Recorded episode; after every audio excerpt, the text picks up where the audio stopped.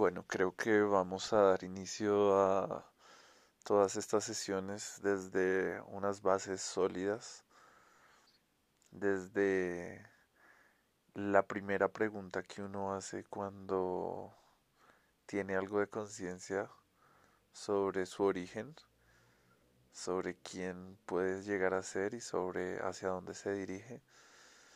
Yo recuerdo que las primeras conclusiones que yo tuve cuando me estaba haciendo estas preguntas sobre de dónde venía era que era absolutamente imposible que todo esto se hubiera creado así solito, porque sí, y, y que era aún más imposible que, que, pues esto lo haya creado alguien o algo, porque entonces quién creó ese algo y volvemos a, a la misma pregunta, así que la conclusión más lógica fue que esto de algún modo se creó solo o siempre ha sido así, pero de algún modo tiene una un código particular en el que está escrito y mi tarea es más que todo acercarme a, a ese modo en el que está escrito y, y entender.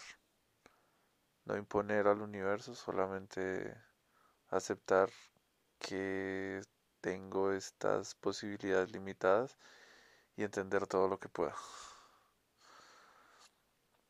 Ya aclarado mi origen y ya aclarado quién soy, ahora mmm, la pregunta es hacia dónde me dirijo, cuál es el propósito de mi vida. Y han habido muchas evoluciones ahí con eso porque siempre estaba pues ese deseo de aprender más, que aparentemente eh, lo llaman platonismo. Hay un, hay, un, hay un cuadro sobre significados de la vida que, que todos deberíamos de algún modo observar y aclarar un poco sobre quizás cuáles son nuestras inclinaciones. Entonces, hay algo que llaman el aristotelianismo o aristotelanismo, que es como ser bueno. Vamos a ver qué es ser bueno. Hay otro que llaman el cinismo, que lo resumen acá como la posibilidad de ser autosuficiente. El hedonismo, que es la búsqueda del placer, o el epicureísmo, que es la liberación del dolor. Tienen su similitud. El estoicismo, que es como ser lógico sin dejarte llevar por las situaciones o las emociones. Liberalismo clásico que defiende las libertades individuales, kantianismo que dice haz lo que te gustaría que otros hicieran por ti,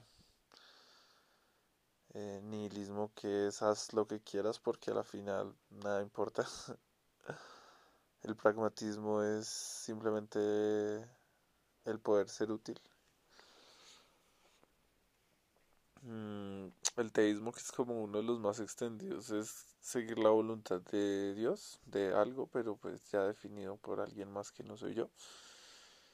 El existencialismo es, según esto, tomar decisiones y mantenerte positivo en los momentos, pues asumiendo las posibilidades que te da tu vida para existir.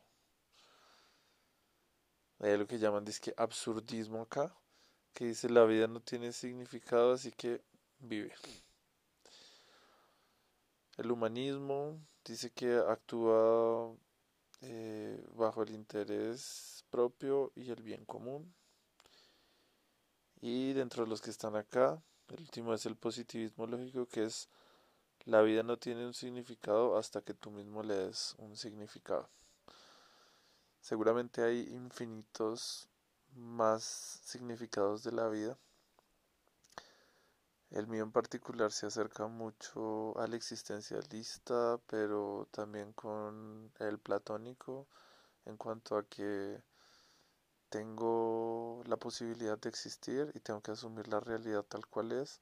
Soy consciente de mi insignificancia como sujeto frente a esta totalidad infinita pero también soy consciente de las herramientas divinas con las que fui provisto, como mi cerebro y la posibilidad de acceder a la información en esta época. Y por lo tanto acepto que eh, mi misión y hacia el significado de mi vida se encuentra en la posibilidad de, de comprender el universo bajo las posibilidades que tengo para actuar, para interactuar y para ser parte de la creación de la creación bajo las circunstancias en las que yo estoy. Y algo así creo que es lo que estoy haciendo y algo así es lo que creo que todos estamos haciendo. Así que bienvenido Eduardo a tu podcast y espero que puedas descubrir aquí más cosas interesantes acerca de lo que eres, de lo que viniste a hacer y hacia el lugar al que te diriges tú con tu fuerza, tu amor y tu destrucción absoluta y amorosa.